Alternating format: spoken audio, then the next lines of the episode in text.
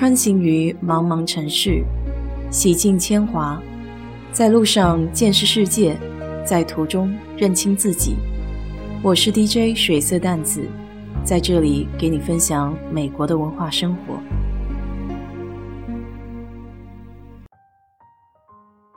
周末的时候，群友问，在美国的犯罪量刑有没有轻重量之分？一级和二级谋杀又有什么区别？今天就来看看相关的话题吧。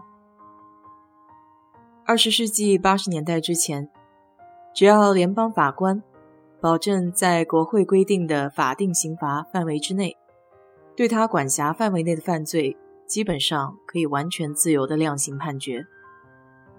在这之后，美国的假释委员会会决定什么时候准许罪犯假释出狱。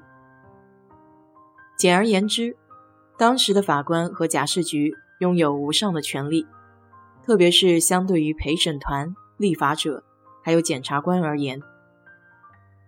不仅如此，那个时候也只有少数几个州拥有对初审法院法官的判决进行上诉审查的能力，所以当时联邦初审法院法官的判刑权力是绝对的。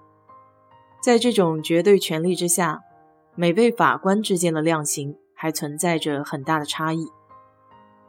比如，一名法官认定入室盗窃罪应该判处一年有期徒刑，而另一名法官对于相似模式的犯罪则会判处二十年的徒刑。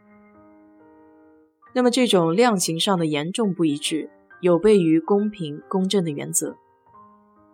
于是，在追寻类似情况、类似罪行。应有类似惩罚的思想下，一九八七年的十一月，美国判刑委员会出台了联邦量刑指南 （Federal Sentencing Guideline）。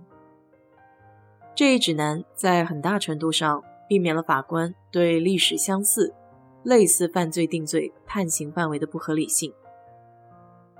指南里的方法就是用一张表格来涵盖不同犯罪的适当量刑范围。主要有两个因素影响最终的判决，一个是犯罪的严重性，第二个就是被定罪人的犯罪历史。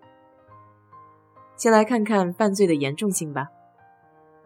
在每个州，犯罪会被分为不同的类别，但总体的一个划分通常是 felonies 重罪，misdemeanors 轻罪和 infractions 违规。具体的犯罪分类由州立法者根据犯罪的严重性来决定。最轻量级的就是违规，通常是罚款，还不构成入狱判决。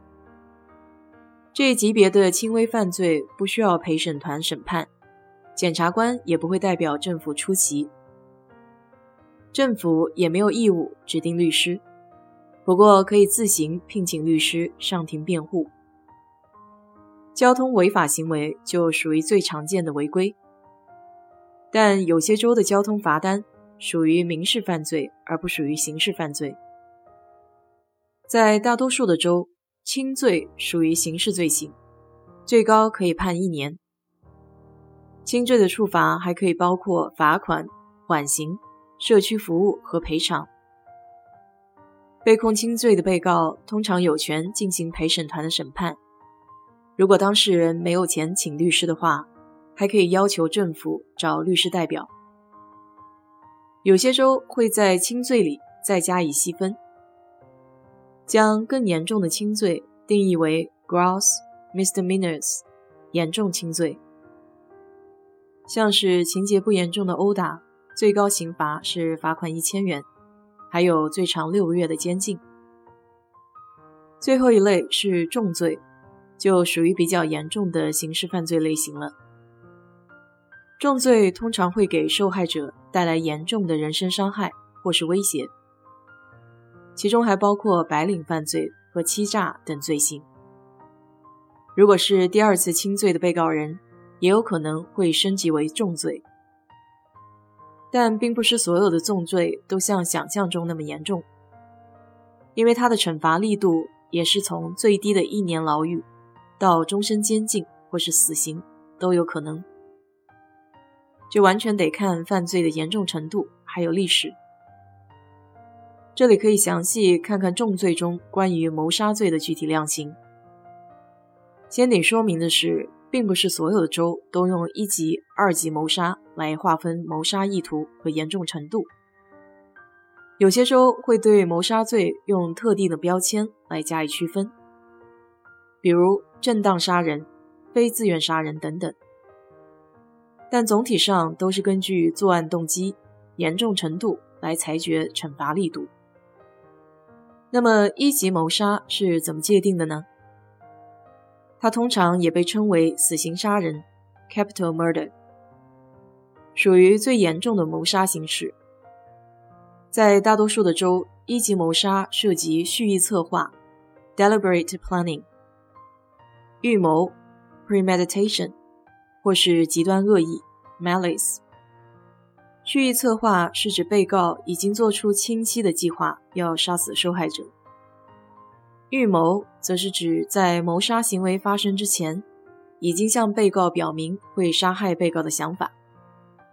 判定有预谋或是蓄意策划的证据比较直接，但要判定恶意伤人，则需要一定的证据来表明被告人没有正当的理由或合法辩解做出了有害的行为。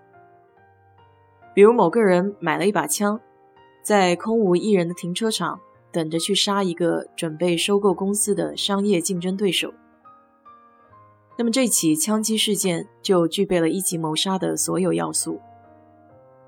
但如果这个竞争对手在宣布接管生意的时候与被告人发起了争斗，这时候被告人大发雷霆，用身边的花瓶击中了对手，造成了对手的死亡，这种情况的案件就不属于一级谋杀。因为被告人并没有事先计划或做出杀人的决定，有些州还会因为其他的因素将谋杀归为一级谋杀。第一个因素通常是动机，某些动机会被判为更高程度的重罪，比如受害人是警察，或者谋杀是出于种族动机。第二个因素是谋杀的背景。如果同一事件中有多个人被杀，或是受害人未满或超过一定的年龄，属于特别易受伤害的类别，这些都会被归为一级谋杀。还有谋杀和其他重罪，像是抢劫、强奸一起的情况，判处的级别会加重。第三个因素是谋杀的方式，有些州认为以特定方式实施的谋杀是一级谋杀。比如用毒药杀人，以酷刑杀人。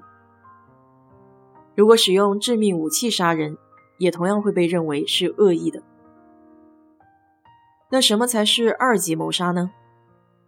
它是指没有经过深思熟虑的恶意杀人，这意味着杀人这一举动没有计划，没有正当理由。比如一个人生气了，走到桌子前，他拿起一把正当防卫时候才能使用的枪。射杀了另外一个人，这有可能就是二级谋杀，因为并没有计划或是事先决定，属于情绪失控下的临时起意。有些地方除了一级、二级，还有三级谋杀，这种又被称为 manslaughter，过失杀人。严格来讲，它并不是谋杀，这里面又分为自愿过失和非自愿过失。比如意外车祸中导致他人死亡，就属于非自愿过失。单单一条谋杀罪里就有很多的细分。那么前面提到的联邦量刑指南是不包括比较轻的罪行定罪的。指南里的那张表格一共有四十三个等级，级别越高，则犯罪越严重，指南建议的判刑刑期就会越长。被定罪为一级罪行的人，会判处零到六个月的徒刑；而被定罪为四十三级的人，会被判无期徒刑。比如入室盗窃，会从十七级开始，根据被盗财产的数量，级别会增加。如果入室盗窃导致损失在两千五百元以上，则会增加一个级别；如果损失高达八十万美元，则会增加五个级别。再比如，抢劫的基础等级为二十，但如果抢劫中涉及了枪支，则会增加五到七个级别。这样总数就会提高到二十五到三十二级。一旦确定了犯罪级别和犯罪历史类别，就可以轻松地使用量刑表。犯罪历史的类别在表格的顶部，犯罪级别则在表格的左侧。我会把这张表贴在本期的简介里面。当然，这本指南并不是强制使用的，也有不少人对此提出批评。但有总比没有好，在法治健全的道路上，总归是需要不断改善的嘛。